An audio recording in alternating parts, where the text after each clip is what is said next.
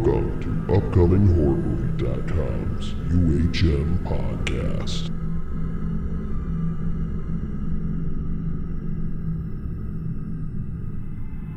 Okay, everybody, welcome, welcome back to our fourth episode of the upcoming horror movies UHM podcast. We get a very special show today. We're going to be going over everyone's favorite topic, the Hellraiser series.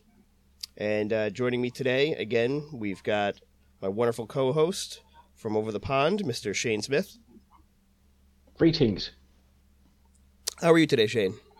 I'm all right, actually. All right, that's good. Yeah, yeah. And also joining us, uh, new to the podcast, another guest, um, Mr. Mike Whitmore from over in Chicago. How you doing, Mike? I'm good. How about you guys? Excellent. It is Whitmore, Good, right? It's not Whitmore. It's Whittemore. That's cool. Oh, okay. Sorry about that. Glad that you could join us finally, man. Yeah, finally. Yeah, we've been trying to get you on here for a while. Yeah, school, work, you know. Yep. You know how it is. So, Mike, you uh, you recently started doing uh, write ups for the uh, I think it's called the Netflix Spotlight on the the main site. Why don't you tell me a little bit about that? Correct. Well, before I would do about four reviews a week. I would just scour Netflix and uh, check out some newer horror films that were on there and uh, kind of do a little, couple of reviews for them a week. last couple of weeks I haven't had a chance to do that because school got caught up with me. But uh, starting next week, I'll be doing them again, probably about two a week. But I just kind of write up a little something, a couple paragraphs, and just kind of help people decide what they or what they should be able to watch on Netflix. Right. This is pretty much just anything available on Netflix, right? Yeah, I mean anything, you know, any of the horror movies on there, uh, new ones, old ones, doesn't matter. So And that, that's Pretty pretty, much, good. yeah. Yeah, I, I have a tough time finding decent horror on Netflix. I feel like every time, like I'll I'll add a couple movies to my list that I'm interested in, and then it's like, oh, you'll be interested in this other pile of shit they give you in your recommended Exactly. list. and that's what's hard because they'll tell you, you know, you may be able to enjoy this, but it's nothing like the movie I'm watching now. I've come across a few good movies I've written about on the main site, um, but more often than not, they're all pretty much crap. Yeah. Yep, I hear that. And for anybody wondering why I sound so odd today, it's um, I got a little bit of a cold, so I'm trying to keep my voice well moistened. Um, but it might get deeper as the day goes on. I don't know. Maybe that's good. That's that's very good. Keep it well moist. moist. well, Shane was sharing techniques uh, earlier with how to get his microphone deeper down his throat. Yes. I thought, look, we promised we were going to keep that quiet. Techniques to some, hobbies to others. yeah. Oh man. all right, well let's get on with our uh, our topics here. We're gonna go over all the Hellraiser films today, or at least we're gonna try. We're gonna try not ramble on like we usually do. Um, and we got a bunch of them to cut through because they apparently keep churning these things out year after year. The first one, 1987, written and directed by Clive Barker. I think wasn't that Clive Barker's first directing role on? Uh, I believe so. Yes. yeah, I think it was. But anyway, um, the first one's a classic movie. It's it's a horror classic that you know really created characters and and sort of a mythos that obviously carried on through years and years. But it sort of cemented Pinhead as like this classic archetypal, uh, you know, slasher. I mean, not slasher, but you know, a killer along the lines of Freddy or Jason or Michael Myers. You know, he's right up there with those guys. And I, I feel like that happened right away. It's like as soon as the movie came out, he was like instantly, you know, part of pop culture. Definitely. And for uh, I would say for good reason. I mean, he's got a cool look to him. It's not a it's not a common story. It's you kind of after the first one wanted to see more of them, so I understand the reason for all the sequels. Yeah. And uh, this one was based off of um, it was a short story, right, Shane? Well, it's actually a novella, um, Oh, novella. Hellbound Heart. Yeah, Hellbound Heart. Um, I think that was printed in 1985, and uh, it had taken a couple of years for it to get off the ground, but it was um, initially part of the short. I think it was initially part of the Book of Blood, or the Books of Blood, Okay. or there was a short story in the Books of Blood based on the character of Pinhead, but he wasn't known as Pinhead then. He was known as the Engineer. Oh, I thought the engineer was a different character. I thought that was like the the big monster thing in in part two. no, they changed it all um, from the story. The actual story itself, the engineer was a figure that had a head of um, a glowing, glowing white light, so you didn't actually see his face. Oh, okay. And um, he uh, basically he took charge of the Cenobites themselves, hmm and Pinhead, as he is now known, um, is essentially a player. He's like a, a character player for the engineer. Gotcha.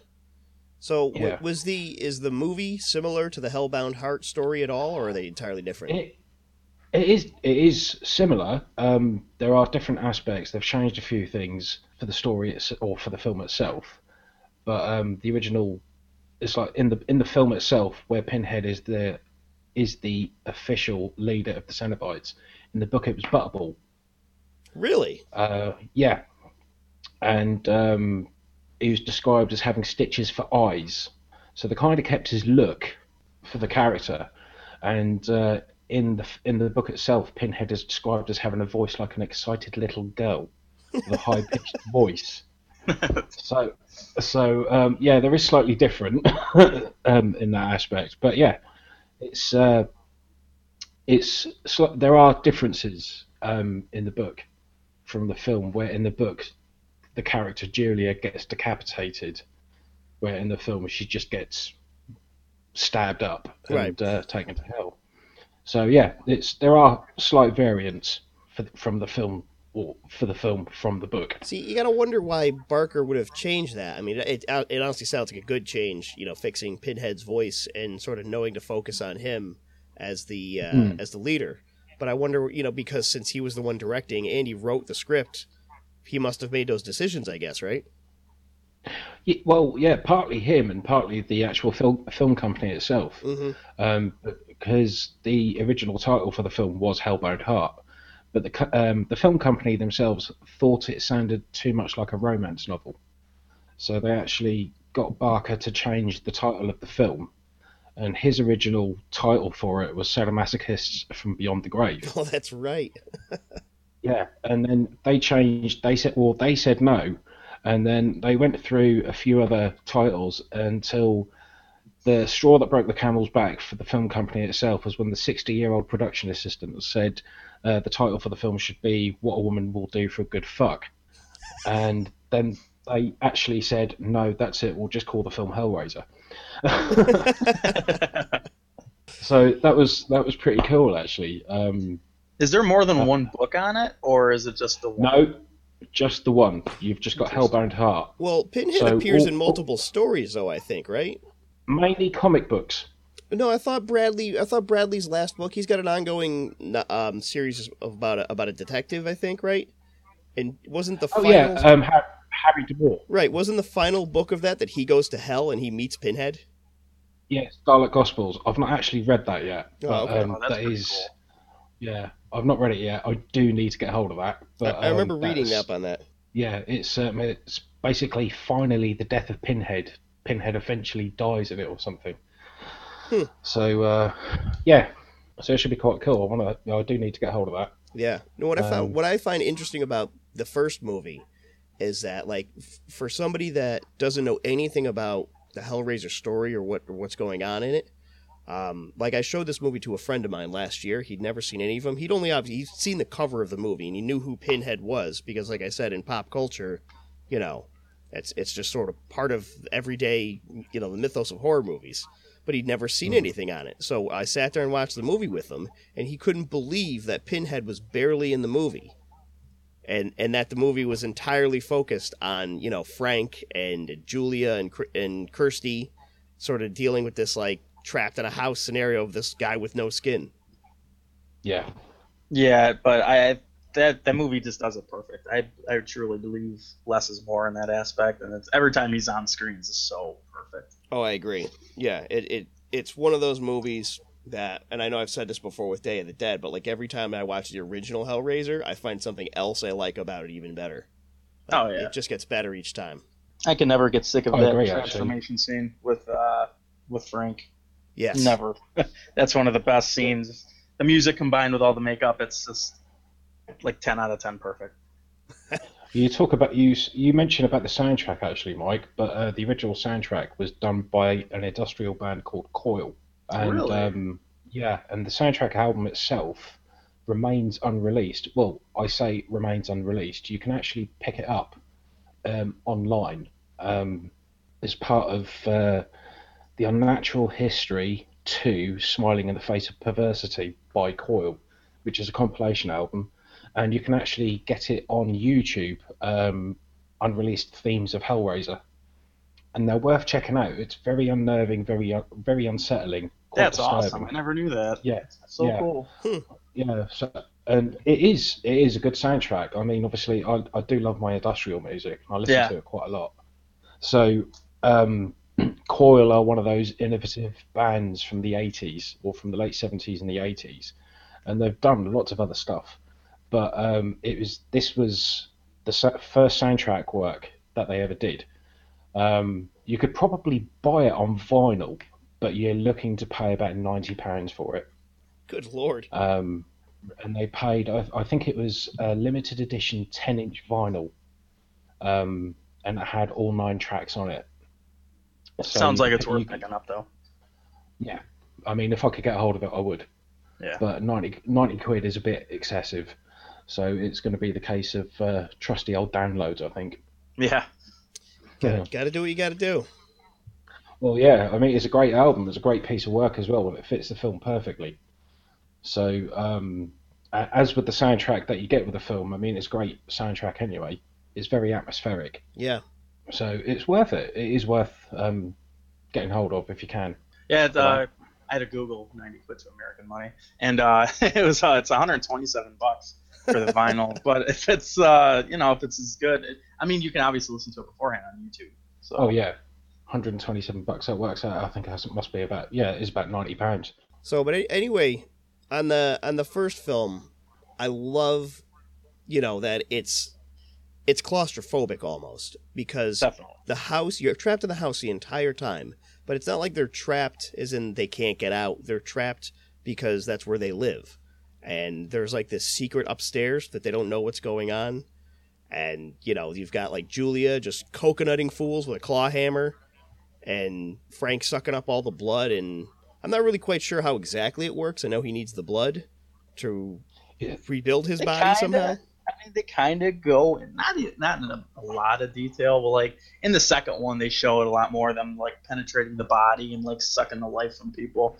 So it's just, I- I think I agree. Like, it's they, they're trapped in it as they're they keep having to go back to the house. Right. They keep calling to them in a way. Yeah, um, I think it's they, they Frank is taking the nutrients from the bodies in order to sustain himself. I think that's how it works. Yeah, the whole penetration with the or killing people and draining the blood, but it's the nutrients that he takes that they need in order to survive to reform themselves. Right. That But makes sense. yeah, it, it's just a great concept. And I mean, I think is. I think the problem I have, if I have any problem with the second one, part two, is that it's too much like the first, and that the first did it so well with Frank, and they basically repeated the exact same storyline but with Julia in Frank's place. Yeah, and then they kind of summed it up. Like the whole first movie, you know, it took a while for Frank to, you know, get back to the way he used to be. And in the sequel, I know that they kind of didn't want to spend a lot of time on it, but it's just like snap her fingers and she's kind of back. Yeah, right. Well, this, the films, the first two films are initially meant to be back to back, from what I understand. Um, the way they were filmed with Kirsty going into the mental institution, and Yeah, it's it's a pretty great sequel because it goes directly into it. Which I- absolutely. yeah, it's one of my. I wish they favorite had Andrew. Robinson in it, but I mean, obviously, he, I don't think he wanted to do it or something. yeah, he refused to do his role. He refused to um, play the character again. Really? Yeah, I wonder why. I can't. Yeah, I can't remember what it was. Um, I did look it up earlier on, but basically all I could find was that he essentially refused to play his character again. And I know they had to do some heavy rewrites to it as well because of that. Yeah, and because of that, it's slightly muddled. It has a slightly muddled um, storyline to it, but essentially, it is a great film. Oh, it's Um, fantastic. I think the yeah. um the the uh what's his name? The scientist in the sequel. Oh, the Doctor. Oh, what's his face? Yeah, the Yeah. when he, I mean, the Cenobite form is just absolutely fantastic. He is awesome. He is Yeah. awesome. That's like the the most epic Cenobite there ever was. Yeah. opinion. I like the whole trip through hell too. Like it's oh, not Oh, yeah. it's not your traditional Judeo-Christian hell, but you really you expect that from Clive Barker, you know? It's Yeah. this Yeah. like weird industrial, like gothic uh, and empty. It's so it's so cool looking. Yeah. Yeah, it's it's very empty. I mean, especially when you like when they go kind of like quote unquote outside, you know, and there's just a vast nothingness with just this giant pillar in the middle. It's just so ridiculous and it's just so cool. I mean, I, that's just another thing I love about like those older horror movies. It kind of you look at it now and you may think it's goofy, but you got to think of it from the you know director's point of view, and it's this this vast world that you're just you just don't know anything about. It's just very cool in that aspect. Yeah. Yeah, I used to actually I used to be of the mind that uh, part 2 was better than part 1, but I changed Actually, I changed my mind again. I, do you know what? It's funny you say that. I actually think I still think part two is better than part one. really? But I must be in the min- yeah. I think I it, I must be in the minority of that one. I mean, they're both great films. They are, but I think two is better because it takes you into the depths of hell. And They're it's just a close. whole, yeah, it's just everything about it. I just love it. It's darker. It's grittier. It is darker. That's definitely way. sure for sure. Yeah. Yeah. I mean, everything about that film. It's like seeing the return of the, all the characters from the first film was kind of cool as well. Yeah. Oh, that's fantastic. Uh-huh. when, when I first yeah. saw Hellraiser 2, I was so surprised Julia was in it again, or the the Yeah. actor who played Julia. And I just I because I'm so used to you know one horror movie comes out and the next one comes out, and there's just completely new people, and the fact that it, like even everybody was almost came back for it is just right. mind-boggling to me. Yeah, it's surprising that she actually came back, um, Claire Higgins. Yeah. Because she she um is, she actually hated making the first movie. She went on record because she hates horror movies, and um, she didn't want to do it in the first place. But when she was like the last person they could they could get hold of, she was like, "Oh, okay, I'll do it." And um, it's gone. She's gone on record basically to say at the premiere of Hellraiser she had to walk out after ten minutes because she freaked out in the middle of the audience. That's awesome. Yeah, so um, to get her back for the sequel was kind of cool actually, um, and it was nice. And I loved her character in that because she's just a sadistic bitch. Yeah. Oh, she's terrible, and it's just She's she plays the perfect bitch. Yeah. She's Yeah. she's like the true monster in the movies. Definitely. She really is. Yeah, but it's I loved I loved the scene in the house with the bloodied mattress when Doctor Channard he's got um, the patient on the bed and he pulls off the straight Yeah. jacket and he's cutting it himself because he sees all the maggots and he's cutting it in cutting his chest open in his arms spilling blood everywhere and then Julia just erupts from the, from the mattress and just consumes him and you're like fuck that's actually yeah. I think that is actually one of my favourite scenes in the whole film. Hellraiser tends to do that. I mean, both movies, even the second one with with that part, just kind of gives you a cringe-worthy effect. For me, the first Mm. one is when he's moving the mattress and he Yeah. hits that nail in the wall. Every time I see that, no matter how many times I see Hellraiser, that still gives me goosebumps because it's just, oh man, it's just so cringy. And both Yeah, 'cause we can all- very well. we can all relate. We can all relate to something like that. We've all done injuries like that, and it just brings back memories Yep. That aren't very nice. but yeah, it's um, yeah, it's it's great, great effects, really great effects for the time. Oh yeah. that's, As well. that's fantastic effects. Yeah, it's, it's Yeah, that's something you don't even uh, see nowadays. Like, especially any movie that you would see in a movie theater, you're not going to see great practical effects like that, and they're shot in a way that it's front and center. You know what I mean? Yeah, I feel like Yep. now if they're doing practical effects, everything's sort of like it's on the side or it's real quick. It's like a flash, but in Hellraiser, it's just blatant, whole movie. front and center. yeah, Yeah. it's like some of the effects from the first film. I think it was the last scene, one of the last scenes where I think it's when Frank is decomposing when he's or when he's being ripped apart. Mhm. Clive Barker and the assistant basically did all those scenes. I think it was all the animation that they did. They did it in 48 hours under the influence of a lot of alcohol, Wow. and he actually insisted. He actually insisted on doing it himself because no one else could do it right.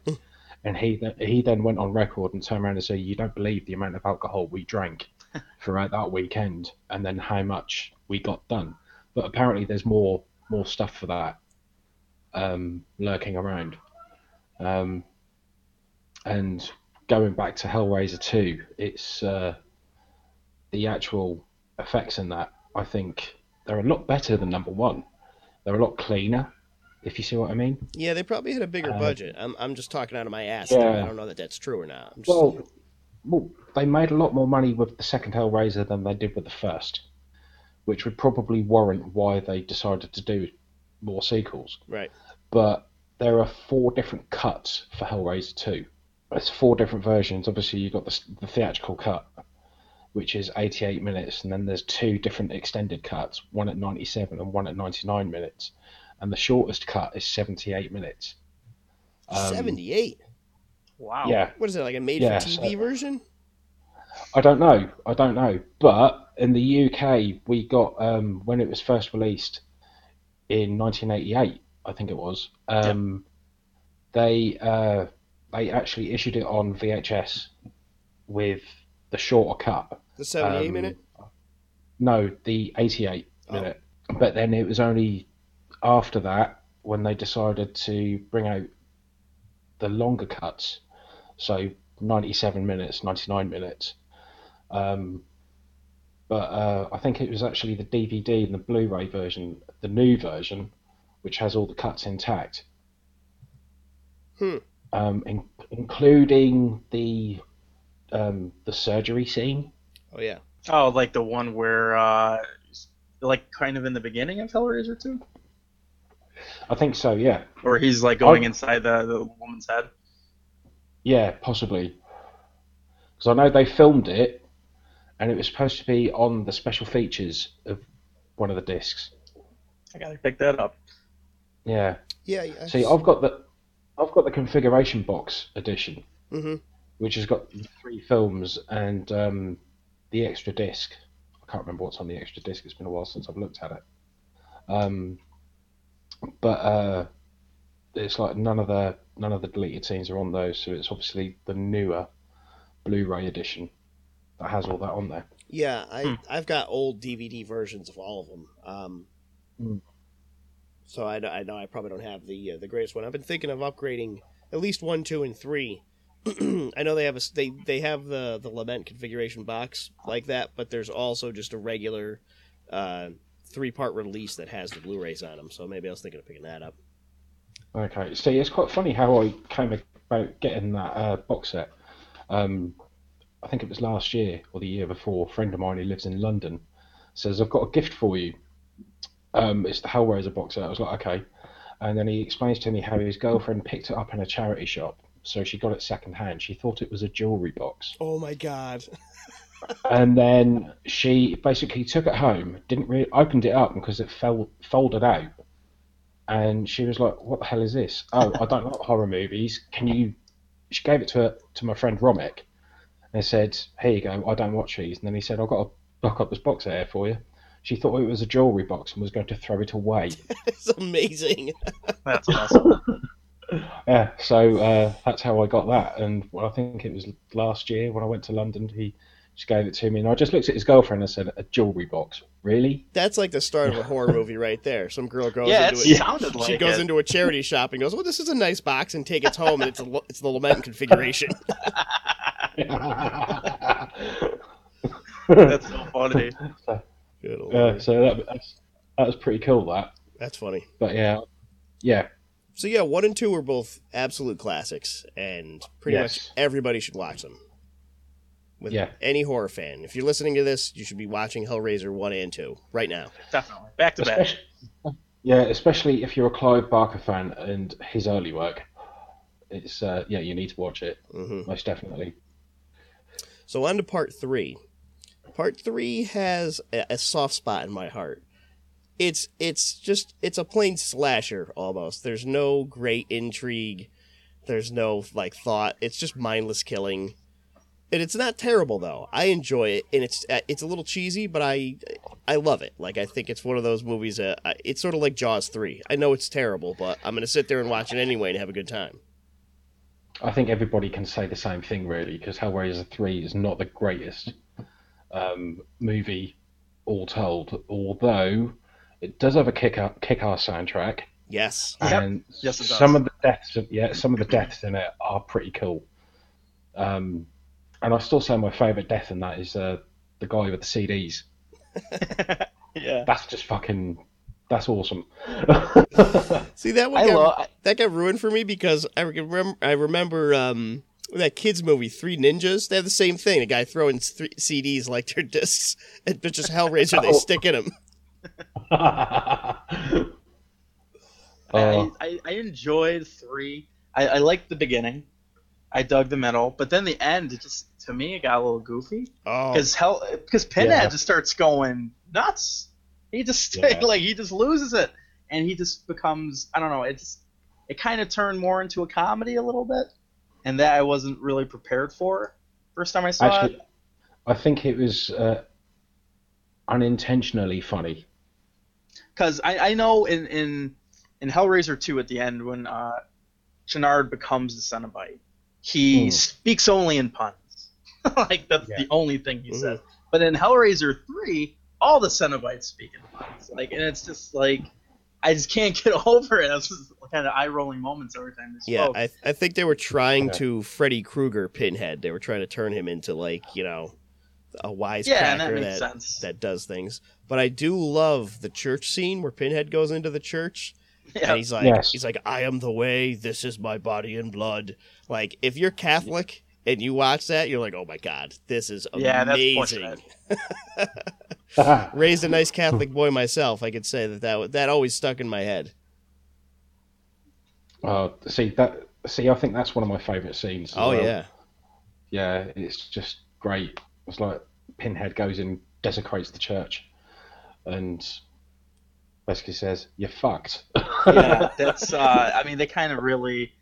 I, each movie, I, I also think that in Hellraiser three, though, they kind of lost the tone that the first two had. yes. They, I mean, the the first two had this just really dark, morbid tone to it, and then Hellraiser three is a little more upbeat. And Yeah. I just, I don't know, it's a little, it's a little different for me. I don't hate the movie; it's something I'm not used to, I guess, from watching Yeah. the first two. Yeah, I think it is a bit of a shocker, really, when you when you're used to watching the dark and the horror from the first two movies, and then you get number three, and you're like, oh, "Is this a comedy?" Um, but uh, it's it's also got a couple of cameos in it. Number three. Yep. Um, Zach Galligan from Gremlins and Waxwork actually plays um, a corpse. Um, he's one of the guys who gets impaled with a pool cue in um, the boiler room massacre. That's awesome. Yeah, so that was pretty cool actually. Um, and it's also the first film where Pinhead is is named Pinhead, um, or he's called Pinhead by name in the film. And I just love the look that he gives her after she calls him that. He's like, "What?" Yeah, that's brilliant. It is brilliant. But I think, let's face it, everybody loves it simply because, well, the soundtrack anyway. Oh yeah, So- especially when Armored Saints playing the uh, Yeah, the concert. yeah. it's But I think, I think for me, it's obviously Motorhead. Um, of course, Lemmy. yep. Yeah, Lemmy. Um, let me be praised. Um, you know, it's because that track itself was co-written by Ozzy Osbourne Mm-hmm. and was recorded by Ozzy for the No More Tears album. So it's uh, for me, it's kind, it's cool actually, just listening to the soundtrack and just reminiscing. Um, well, well, actually, while watching the film itself, and just chuckling along at some of the humour. Yeah. Metal and horror movies go hand in hand. Yeah, but let's face it, right? Come on, Cenobites. Do they not look like the most metal fucking band? Oh yeah, of the definitely. I think they could give Gwar a run for their money. Yeah, it looks Fuck like they yeah. came out of the concert that Armored Saints. It's kind of kind of like metal meets goth, Yep. in, with, with a bit of S and M thrown in. Yeah, that's that's pretty perfect actually. So yeah, Hellraiser yeah. three. It's you know it's fun. There's dumb killing, and it's not nearly as in depth or as interesting. I think as the first two movies. yeah, yeah, I'd have to agree with that. So yeah, that's that's definite. let's go on to four, and this is where the uh, Hellraiser series starts to take a, a major slide into the shit pool. Um, this is also where they stopped numbering them, and I, I'm I'm wondering why they're like, you know, we we don't want people to know this is the fourth, or, or like what's the the thought behind that? Because at the time, like this one came out in '96, and I think they were still cranking out, you know, like numbers of most series. You know, the screams were popular then um, but they decided just to call this Hellraiser Bloodline. And they they kind of did a, a thing similar to what they did in part two, where they went back in time and, and did some like background stuff, and then they went Mhm. forward in time. Only they went way forward. they went into space. Yeah, I think the the year takes place in like 2136. Yes, Something yeah, that's it. wild. So it, it- Yeah. when it goes when they're back in the past, they're describing um, how the lament configuration was designed and built, and how this like um, oh what what would you he's like he's like a sadist that that hires um, what was the guy's name Lamarck I'm Yeah, trying to remember. uh, John Merchant, I believe. Oh, merchant. Yeah, that's it. To do Yeah, the yeah. Uh, to do the design of it, and he builds the first lament configuration, and then the guy opens up hell and calls forth a demon, but it's it's not like you know one of the Cenobites. It's just a demon that takes over a woman's body. Yep. And the, the interesting part about this is that this movie was not. I don't. I don't know that this movie was written for Hellraiser. Like, I, I feel like it could work as a movie just about like the uh, the Angelique demon. You know? Yeah, I, I like the fact that it, it takes a lot of focus on Angelique, to be honest with you, because she seems more powerful that way. Well, She's like the first Cenobite. Wasn't this And- the first? Wasn't this the first film that they actually um, that they did without any of the characters in mind? Um, like no Pinhead. I think it wasn't it rewritten to have Pinhead in it. See, I couldn't find that, but it, it feels like it to me. They they they when I looked up and I saw that the the fifth one, Inferno, was the first one of the movies that was written without Pinhead, and he was just stuck in Ah. it. Oh right, okay. But This one though still has the feel like Pinhead's in the background. Like there was this one scene where he's just feeding his dog bones, like he had nothing to do. he was just twiddling his thumbs in a room somewhere, and it just I don't know. I I kind of like four more than three, in my opinion, because Really? it, it, it had a little bit of that tone back from the first two. It wasn't as goofy, except that twin uh, the scene with the the twin cops. Oh my They're just kind of going back and forth. That was pretty. That was pretty bad. that was dumb. But I, I don't know. I kind of like four more than three. I don't know. I get I get really distracted when I see uh, Adam Scott as like the assistant. Oh my god! Duke when I saw him, I was like, "This is." I, I did not remember that when I first saw that. I'm like Ben I was like- Wyatt. Why is Ben Wyatt Yeah. summoning a sex demon? The only thing I remember, as soon as I saw him in this, I just rem- uh, remembered him in Step Brothers going, "I haven't had a carb since 2003." He's pointing at his stomach. That's the only thing I can think about. But yeah, I, I don't know. It was a fun movie. Yeah, it, it's, Yeah, it's definitely seen it. watchable. Yeah, Yeah, I, I, have just seen it. It was uh, I a while dug- back though. Really much the uh, the history of the the box and everything and how everything came to be. It was just pretty cool the way that they set it up, and it was I thought it was well written. It didn't completely go off the rails. I mean, in this universe, it made sense. Yeah, I agree with that. This was also the last one that went to movie theaters. So Yes. pre- after this, it was pretty much all downhill, straight to uh, straight to VHS or DVD. Straight to DVD classics. yeah, Well, I know they had DVD back then, but they were coming out somewhere. uh, yeah, they actually DVDs first. Um, we first got DVDs about '96. Who did? I thought it was No, a little they- later than that. Really? I thought it was Yeah. '96. I thought it was around '99. Yeah, I think so too. I mean, maybe the technology was around, but nobody was buying them. I think you might be right then.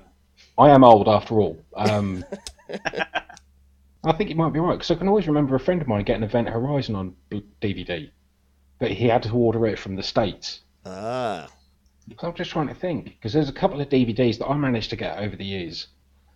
Um, that I had to get ordered from the states before the before DVDs became really popular and quite cheap in the UK. Because when you when you were buying DVDs in the UK when they first came out, they were about twenty five pounds. So the price has come down a hell of a lot. Oh yeah, I mean same thing with Blu-rays. I mean now, I mean Yeah. before when they first came out, they're like forty, fifty dollars, Yeah. and now they're like you know bargain bin. Yeah, But I- well, I'd, I'd buy four on, on DVD or Blu-ray. I like the gore in it. For '96, the gore is pretty pretty good, and the CGI that they're the quote CGI in there is so little. It's just like a blood splatter. Wait or a second. Like what? Did you what? did you see the twins merging together? Okay. Oh, okay. Well, like when they're when they're merging together, they kind of did it up close with the practical effects, which I liked because it kind of you imagine it. When they're coming apart in the end, Oh my god. that's that's when things are getting a little little much. But for the most part, the gore is pretty cool. I have to say the merging scene reminded me a lot of the film The Society. Oh my god, that's a good movie. I've never seen that actually. I haven't seen that for a long time, but yeah, it's a great it's a great film. If you can get hold of it, Mike, do it. It's um who's in it? Is it Billy Warlock who was in um Baywatch? I think that was his first foray into movies outside of Baywatch. Yeah, I think you might be right. Yeah, Yeah, I love And, uh, Society. That's a it's a Brian Yuzna movie. Yeah, I'm Yeah. looking it up now. It, it, I need to watch that. Yeah, he's you know a Reanimator and uh, Yep. And all the Bride of Reanimator and From Beyond and all those other great movies. Um, but yeah, oh, that's so it's such a weird movie. It's like gross. It's got a pretty high It's rating on IMDb too. yeah. Six point six. It's an awesome film. Really good. It's worth watching. It's a great '80s movie. When you watch it, you're gonna feel like it's 1983 all over again. Like everybody's wearing pastels. The people are driving around in these old cars. It's it's so '80s. It's great. That's fantastic. All right, let's get back to the to the series here. So we In, Inferno, we're okay. Oh, no, I'm sorry, that was Bloodline. Now we're on Inferno. This is part five.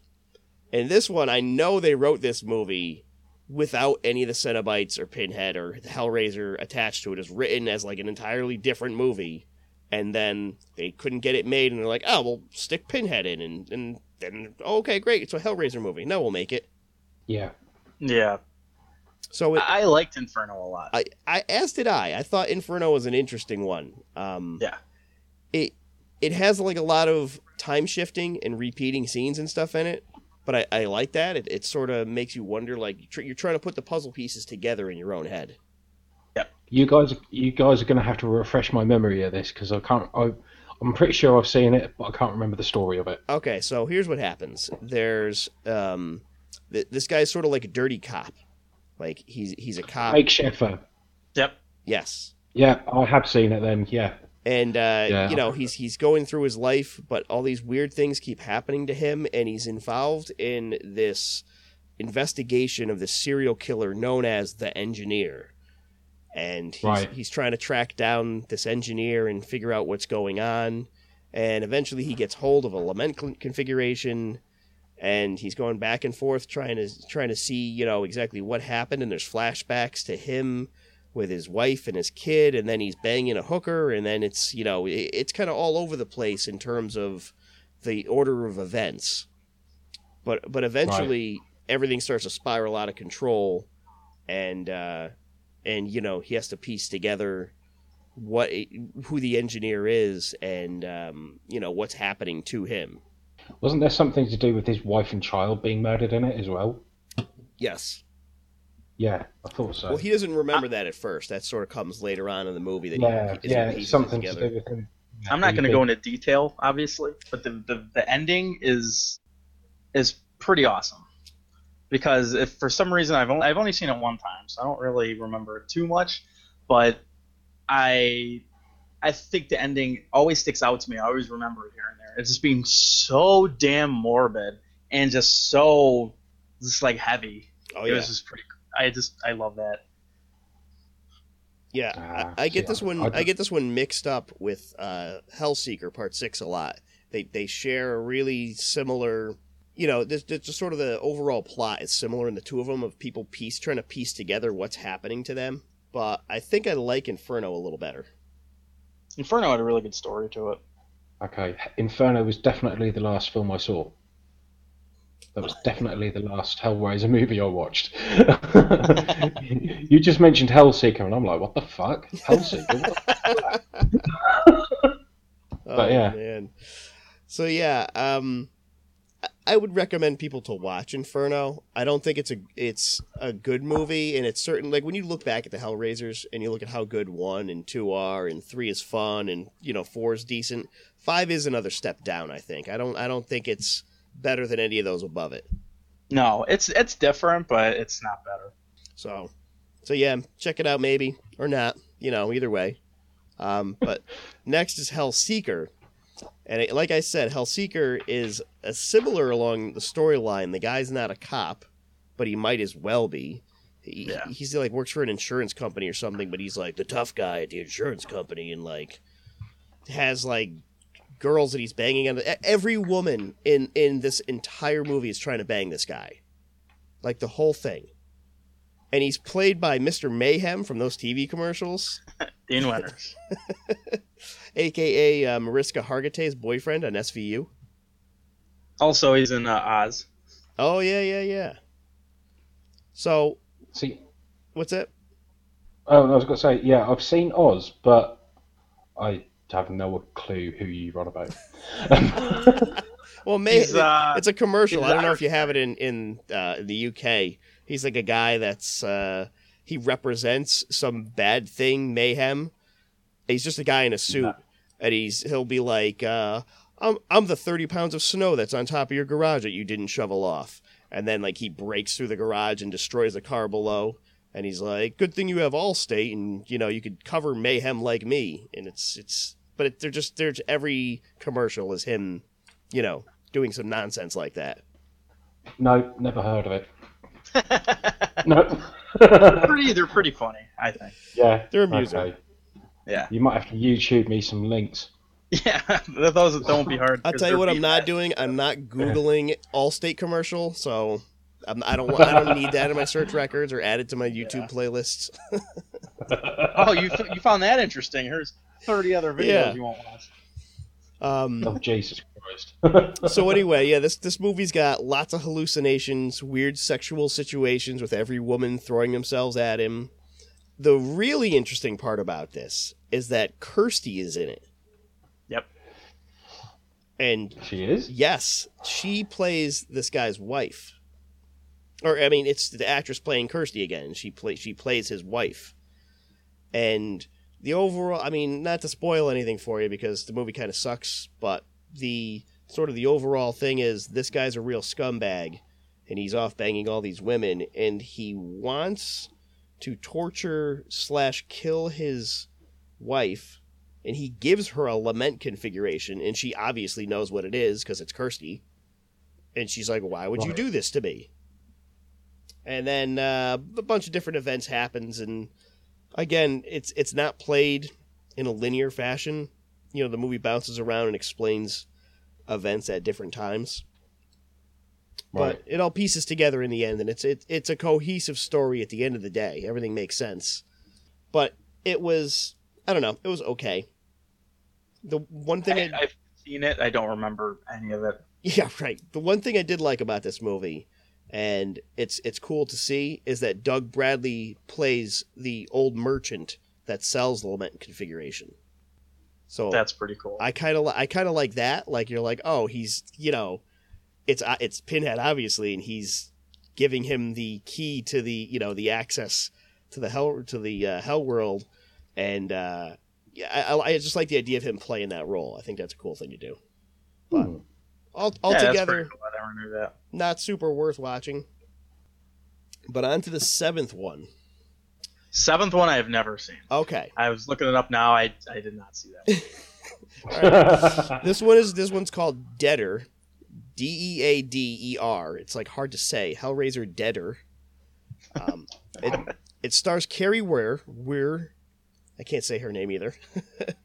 Who is super hot, obviously, and she does some nudity in it, so that's good too. Perfect. hey.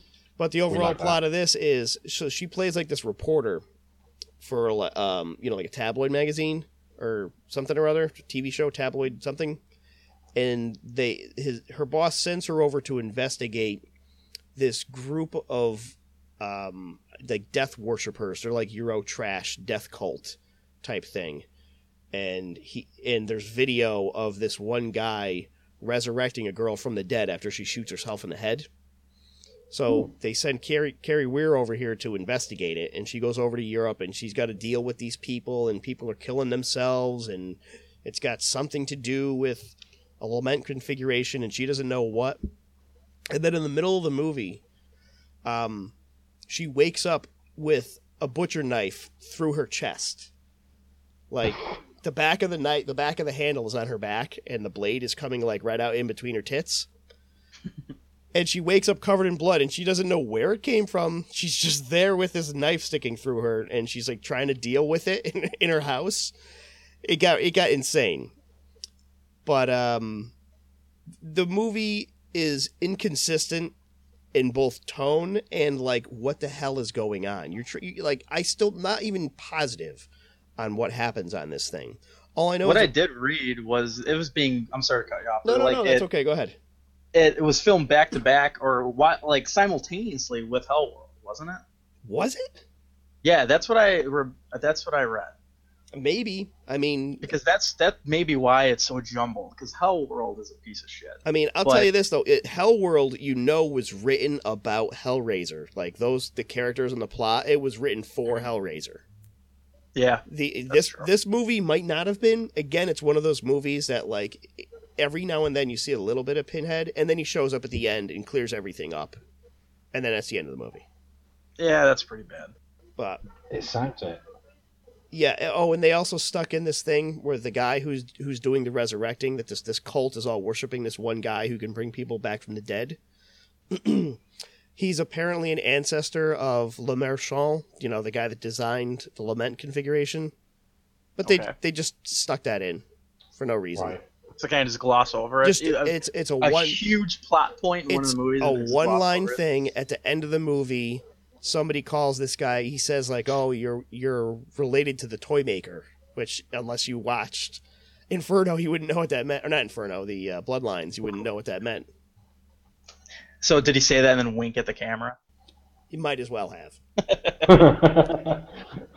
also sounds kind of like a rehash of number three as well, Um, with the reporter and I, it it doesn't get that feeling. You know what this kind of feels like? I mean, I'm not sure what what year this came out, but it, it the movie felt like it was going for a tone similar to um uh what's that Roman Polanski movie where he's trying to find the book, The Ninth Gate. Where you ever see that movie? oh right, Um, I Hmm, think, I I think haven't is, is Johnny Depp in that? Is that who that is? Johnny Depp. Yeah, where he goes over. Yeah, to, it's he- Johnny Depp. he goes Yeah. over to Europe and there's like these weird cults and he's trying to figure out what's going on. It sort of has that like dark, weird Eastern European cult thing going on, but it's obviously not good. Whereas the Ninth Gate is good. Yeah, this was made in 2005. Okay, yeah, so that's, Hellworld that's also came way after the Ninth Gate. So maybe they're trying to shoot for that type of tone. Maybe, Hmm. maybe they're trying to just capitalize on it. Yeah, but I, I don't recommend people watch it because I've this is now I think the second or third time I've watched it and I still don't know exactly what happened in it. The the Hellraiser movies kind of go down that. Oh yeah, especially Yeah, when we get down- to number eight, Hell World. Oh God. Man, Uh, you know, I, I watched Hellworld for the first time a few weeks ago, and I actually did a review on it as part of the Netflix Spotlight. So it's kind of fresh in my mind. And as a gamer, I'm enraged Yes. at this at this at this film because it's so fucking stupid. Yeah. I just I, I don't know. It's based off like they're playing this giant RPG, this uh, MMO RPG, and you know they solve the puzzle box in the game, so they go to this giant party. Um, Lance Henriksen owns the house, and it's just one thing after another. But I do like Lance Henriksen in it. It looks like he's having a lot of fun. Yeah, I love Lance Henriksen. But this may be his worst movie, and I've watched a lot of his bad movies. Yeah, I would say it's his worst movie too. The the people in it though, what's her name? Katheryn Winnick. Uh, maybe? Oh, I just She's- closed that window. she's pretty uh she's pretty up there and it's it's it's easy to watch because of that Yeah. but i mean and it's also pretty funny because henry cavill's in it or cavill Yes. who Yeah, Superman. superman now so it's just weird seeing him get a blowjob Oh, in a know. hellraiser film I was I Never was thought I'd say that before, but Superman gets a blowjob. No. yeah. I mean, you said easy to watch. I, I literally fell asleep watching this at least six times, and my girlfriend was gonna. I fell asleep six nights in a row trying to watch this. I thought she was gonna kill me because I'd have to like keep going back to the same spot because I would fall Yeah. asleep instantly. I just I found this movie completely tiresome, and the party like what? Who has a party like this? This is like this mythical '90s party that people invent. That there's like this. Oh, there's this huge old house, and there's 30 bars inside this house, and then there's a rave section, and then but downstairs that's where the morgue is. Like, what is this All place those supposed parties to be? that apparently exist in movies that I've never even heard about going to in real life. yeah, It's just, it's just, it's really they're like you said from a, a prior Hellraiser film. I think Pinhead and the Cenobites were an afterthought completely in this film. It's it's based on it, but Pinhead shows up for about three minutes total Yeah. and it's just pretty disappointing. He just Was comes that- in and he's like, "Hey, you know, you're going to hell," and you know that's pretty much it. I believe he actually said those lines too. well, holy fuck. was that the was that the last film that no, Bradley it did? was not. No. Oh, you're joking. So now on to maybe my favorite to talk about of the series, Hellraiser Revelations, and uh, Number nine. this is number Yep. nine. Oh God. So this Right. movie eh, was made similar to the last Fan Four Stick movie, in that the studio made it just to keep the Hellraiser um, rights, so that they could keep making Hellraisers. If they didn't make this movie, they wouldn't have been able to keep the rights.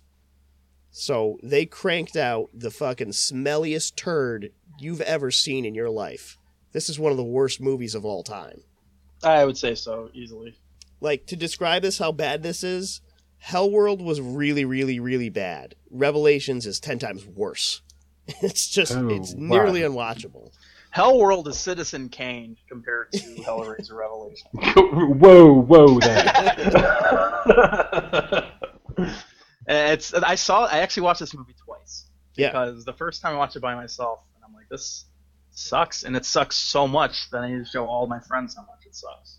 So I watched it twice, and while I was watching it, you cannot tell the difference between the teenagers. I'm gonna quote teenagers here and their parents Yes! because they all look the same age yes and it just doesn't make any sense. And the guy who plays Pinhead, they used a guy to play Pinhead, obviously, but a different guy to voice him, and it looks so stupid. yeah and they um he has more lines in this than pinhead does in the last two hellraiser movies put together. I mean, yeah, but but they're terrible. It's it's unbelievable the best part about this movie the best part is that it's 75 minutes long. Wow. Seventy-five minutes. You'll never get back. No, yeah, Yeah. you'll never, never. I, this is the second time I watched it. I watched it again for this podcast, but I tell you what, I had I had a hilarious time watching it, just for how bad the movie is, and like none of the story makes any sense at all. These two teenage kids go to Mexico because reasons, and one of them is like a, a psychotic who they're hitting on like a stripper or a club girl, and then the one the the good quote unquote good kid likes the girl, but then the bad kid ends up banging her in the bathroom, and the good kid passes out from like being too drunk, and then he wakes up on the bathroom floor, I assume of this club, and the girl is dead. And the guy's covered in blood, and he's like, "What happened? I don't know. It's you know maybe she maybe she fell or something." And that's that's the entire explanation of what happened. They move on, and that's it. Where are they the next? we've next? all been there. Where are they the next day? Yeah. They're in another fucking club drinking beer, trying to pick up girls, and I'm like, this doesn't make sense. If like your friend killed like this random chick, would you still be hanging out in Mexico, going to bars? I, I just love the IMDb page where there's a character and her her name in the movie is Mexican Girl. That's the one. oh, It's fantastic. it gets so it's so and then most of the movie so like like some hellraisers you know that's sort of the past part that's taking place in the past and half of that sort of past footage is is um you know like shot on a video camera so it's all like shaky and shitty looking and then for what random reason it just cuts to normal style camera shooting like they yeah, I remember that. they couldn't maintain that found footage look for the entire past scenes so they just they just stopped doing it. And and then it's just regular camera shoots. It doesn't it's it's nonsense. But the when they go back into you know I'm sorry not back into when you're when they show the the present day and the the the mo- the parents of these two kids that go missing in Mexico are, are getting together and they're having dinner. And you're like why why are they having dinner together? That doesn't make any sense. Why would you have dinner? Your kids are missing in Mexico and you're like well let's just have a nice meal. And the sister's like this is bullshit. And you know nobody's uh paying attention to this. These kids are gone and nobody's upset about it. One of them shows back up and they're not even excited. They're like oh he's here. Where's the Yeah, other that's what I, I remember. I'm like, they're not even excited that this, their child is back. they're not at all. They don't care. And then there's a random scene where the sister makes out with her brother and he touches her Huh? titty oh yeah it doesn't make sense but it happens and then there's shotguns and pinhead comes out i don't even know what like how to Pinhead looks like a baby, like a like a like a baby, just put on Pinhead's body. Yeah, he's got a, he's got a, a big. The kid's skinny, but he's got a big Yeah. chubby face, like huge squirrel cheeks. I just don't understand why the head. it. Just bugged me because you could tell it's dubbed because they have two different people playing Pinhead, and that's the one gripe I have with this. The major gripe. It's just it's just so bad. Yeah. So that covers the entirety of the Hellraiser's release so far. But good news, we've got Hellraiser X Judgment coming out now. Or maybe they're just calling it Hellraiser 10, I don't know. Yeah, I saw this on IMDb earlier. I didn't look at it, but I just There's saw. one photo from it, and it's Oh, just really? a house and a water tower. Oh, nice. That's fantastic. I'm very excited for that. Okay. Yeah. Um. Yeah. Heather Langenkamp is going to be in that one. Uh, she must be desperate for cash. Um. and it's due out next year, apparently. Yep. So. Yeah, we've got a new Pinhead, um, Paul T. Taylor. So I don't know who that is, but I do know that um, that Clive Barker has said he has nothing to do with this movie and doesn't Mhm. want to. And the same thing from Doug Bradley, like they, you know, basically just said we don't care. This is, the the Hellraiser franchise is essentially gone Yeah. and yet they're they're still cranking this out. Oh my god! I just looked at the budget. They have a budget listed on IMDb. It's five hundred thousand dollars. Which is more Oh. than Revelations because Revelations budget was 350. Yeah, but like I think the that, the budget for the original Hellraiser was more than that in like nineteen eighty six. Yep. I I just I don't know. Are they doing this again to keep on to the rights? I believe they are. I think this is another rights grab. Like they were like, oh, we have to hold on to this. We're gonna keep making shitty movie after shitty movie. Like, why wouldn't they either give up the rights to some other studio who's gonna actually do something good with them, or invest in making a, a, a I mean, a, a good Hellraiser movie? You don't have to reboot it, but I wouldn't even be upset if they reboot it. I'd be like, fine. Yeah, See, I I'll, I'll take a reboot over this. See, I don't even know what's going on with the Clive Barker remake because he was supposed to be remaking it as of ten years ago. Well, Um, he can't get the rights back because this studio still Well, has yeah. But it's just fucking pain in the ass. I would rather see a Clive Barker remake than another shitty fucking Hellraiser movie. And bearing in mind, Clive Barker's not getting any younger. He is 64 now. Yeah. Um, Wow. So it'd be it'd be kind of cool if he could do one last Hellraiser, the last hurrah, so to speak, and just say fuck everybody else and all your shitty sequels. Here's how it's meant to be done. You know, just show the kids how it was meant to be done. Because I know for a fact he's gone on record and said that he really would love to do another Hellraiser. Because if they had the technology in 1986, Hellraiser would have looked have a lot lot different. I think I would have I would rather see a reboot than another sequel. And that's saying a That's lot just- because I feel you probably Yeah. hate reboots and remakes, right? Yeah, pretty much. sort of as a rule of thumb. Hmm. Yeah, you kind of have to. Yeah. you don't have to, but there's only a select few that are actually worth rebooting. But having Clive Barker reboot it would be different. Yeah. Yeah. I think it would just literally be him saying to everybody who's ever fucked up his characters and saying, right, fuck you, this is how you do it. This is how it's meant to be done. And, you know, just get it out there because I know for a fact it would be pretty much perfect. Yeah. In his vision. Because not only not only is he, is he a great director, he's also a great artist. You know, he's photographer and painter, and not only that, he's a fantastic writer. And all you need to do is just let Clive Barker take over, come up with the perfect story, and then uh, let give him a fucking fantastic budget as well. Yeah. Just let him do what he wants. I think that would be amazing.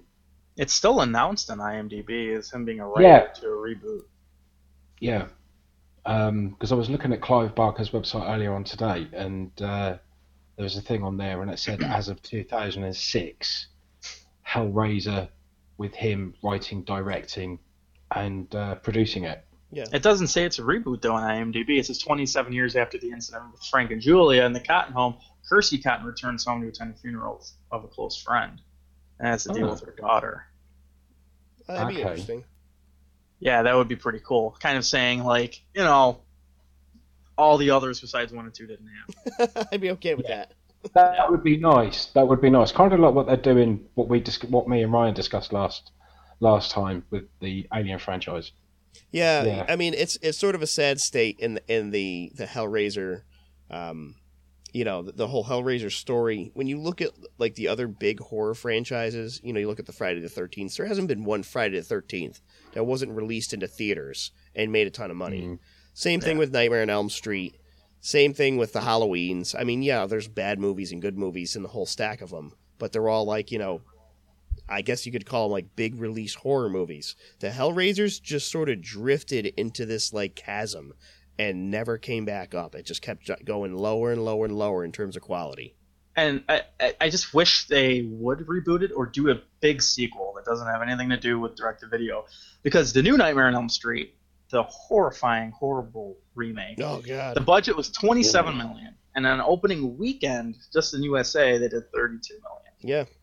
I mean, and then the new Hellraiser, what the budget's 500,000. Yeah, right. That's not. I don't even think that's going to make it halfway back. So I, I don't understand why they're doing this when they have so much money in their hands that they're just not releasing because they just want to be greedy with it. Yeah, I think Dimension owns the rights. If I don't know what else they own. I don't know if they're big anymore. They used to be a much bigger company. But Yeah. I mean, maybe they're just floundering and that's all they're holding on to whatever they have. Even if they sold the rights, I think that would make more money than Oh, any yeah. of the new one movies. Maybe if they just gave the rights back to Clive Barker, you know, that would be pretty awesome. Right. That'd be awesome for us, but not for them. Yeah, right. Yeah.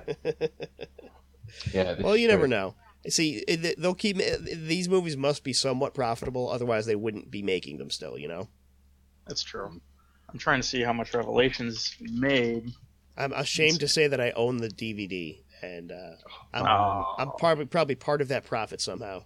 On, Dude. on Hellraiser Revelations, according to IMDb, the budget was only 350000 which was estimated. Oh, They do not have what they made. Uh, probably about three pounds. Yeah, um, that vinyl you were talking about earlier probably made more. Oh yeah, yeah. yeah, they sold that. They sold that just to make a profit. Yeah. So, what would you guys say for uh, for wrapping up on this? Uh, what are your what are your final thoughts on the Hellraiser Yeah. series? One Gotcha. and two, yeah, one and two, fantastic. Three, okay. Four, a bit shit. Five, even worse. Um, six, seven, eight, and nine, I've not even bothered with. Um, Mike. Um, I say one is a must see. Even if you don't like horror movies, this will disturb you and will creep you out. And it's just a fantastic movie. Two, I would say, is one of the better uh, horror sequels to come out. Um, I've never really seen. I mean, there are out there, but uh, one and two go together so well. You would have to watch it back to back. It's like a giant one movie. Uh, three was a little disappointing to me because I think it got a little goofy in the end. Four I liked more than three because it had I think it had a better story than three did. Uh, five had a very it, it was slow, but it had a good story and a really good ending.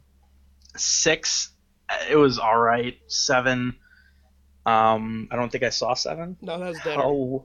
Yeah, seven I didn't see, and then Hellworld, uh, it was it was really bad. And I wrote the review for that in Netflix Spotlight. I think I gave it like a three out of ten. Revelations was one of the biggest pieces of shit I've ever watched. And but I will watch the next one. So you know, there's that. Uh, at least we can count on you for a good review of that, I Mike. guess. Yeah, you're, you're gonna watch it too. I doubt it. No, I- I've been I've been threatening Shane that I'm going to send him a copy of uh, of Revelations just to make him watch it. I've been using it as a threat. We'll watch Dude, it you know, you do. You know full well I won't watch it. kind of like right, Mike. If Ryan ever offers you a copy of a film called Evil, say no. That's all I'm going to say. Evil, a Greek horror. It's a Greek zombie film. Seriously, don't. Do I not kinda wanna watch me. it. No, it's of the quality of Revelations. Don't, man. Seriously, don't. No, When it's was it worse made? than Evil. 96, I think, Um, or was it? No, it was 2006, something like that. Oh, Yeah, never mind. I probably won't watch it. If it was made out in the 80s Yeah. or something. No, no, no, no. yeah, no, don't. It's Bearing in mind, really right, bad. I never. You know what? I I sent Shane a copy of it because somehow two of these came into my possession, and I sent one to Shane. Um, I never finished it. I never made it to the end of the movie. It's so bad. And that's from someone who's Well- watched Revelations twice. I watched 20 minutes of it and had to turn it off. Okay. The challenge No accepted. All right. no shit, man. When you're sitting there and you're watching a film and a guy in a blatant Romero homage, where a guy is laid on the floor and he's had his guts ripped out, and he gets up and his guts fall off of his stomach, and you can clearly see his stomach underneath. His belly You button. know the makeup effects are really fucking bad. That sounds Seriously. awesome. Uh, no, man, seriously. Well, Oh, I the suppose you could get it. The music. Oh, wait till you hear the music. Oh God. It, it's just- it's uh, like this gross um, European techno industrial, but it's it's louder than anything else in the movie. So it's just blaring at you, and you're like, I hate this. Stop it. They I probably mean, got paid really well. Yeah, I love my industrial, but that was fucking awful. Yeah. So anyway, Yeah, uh, the. Hellraiser series, I think we Yeah. could, we could put we could put to rest. We'll look forward to Hellraiser 10, as I'll definitely watch it because I've seen them all. Yep. well, you guys, yeah, right.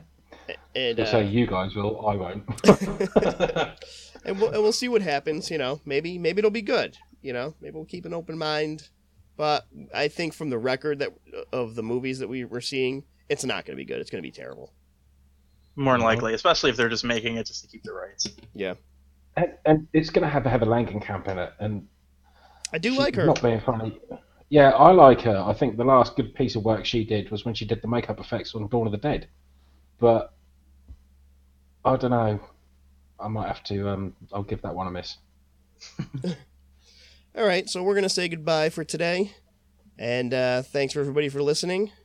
And visit the UHM site and Facebook page. And uh, you can read Mike's reviews right on the front page of UHM under the Netflix Spotlight. And you can uh, see Shane and I babbling on and on in the forum and on Facebook. Yeah. Also, don't forget you can also find um, UHM on Twitter under UHM Tweet. Um, plus, obviously, the SoundCloud page where you will find the list of the podcast as well. Oh, yeah, that's right. So, yeah, SoundCloud. I, th- I think we're still on iTunes. Does anyone have an iPhone to check that? No. I- No. All right, no, no. All right. so I think I think we're on there. Um, but uh, yeah, look for us around, and uh, bye for now.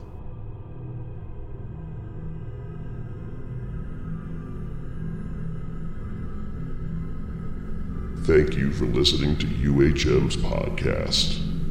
Join us on Facebook, and please visit our main page at upcominghorrormovies.com. We'll see you next time.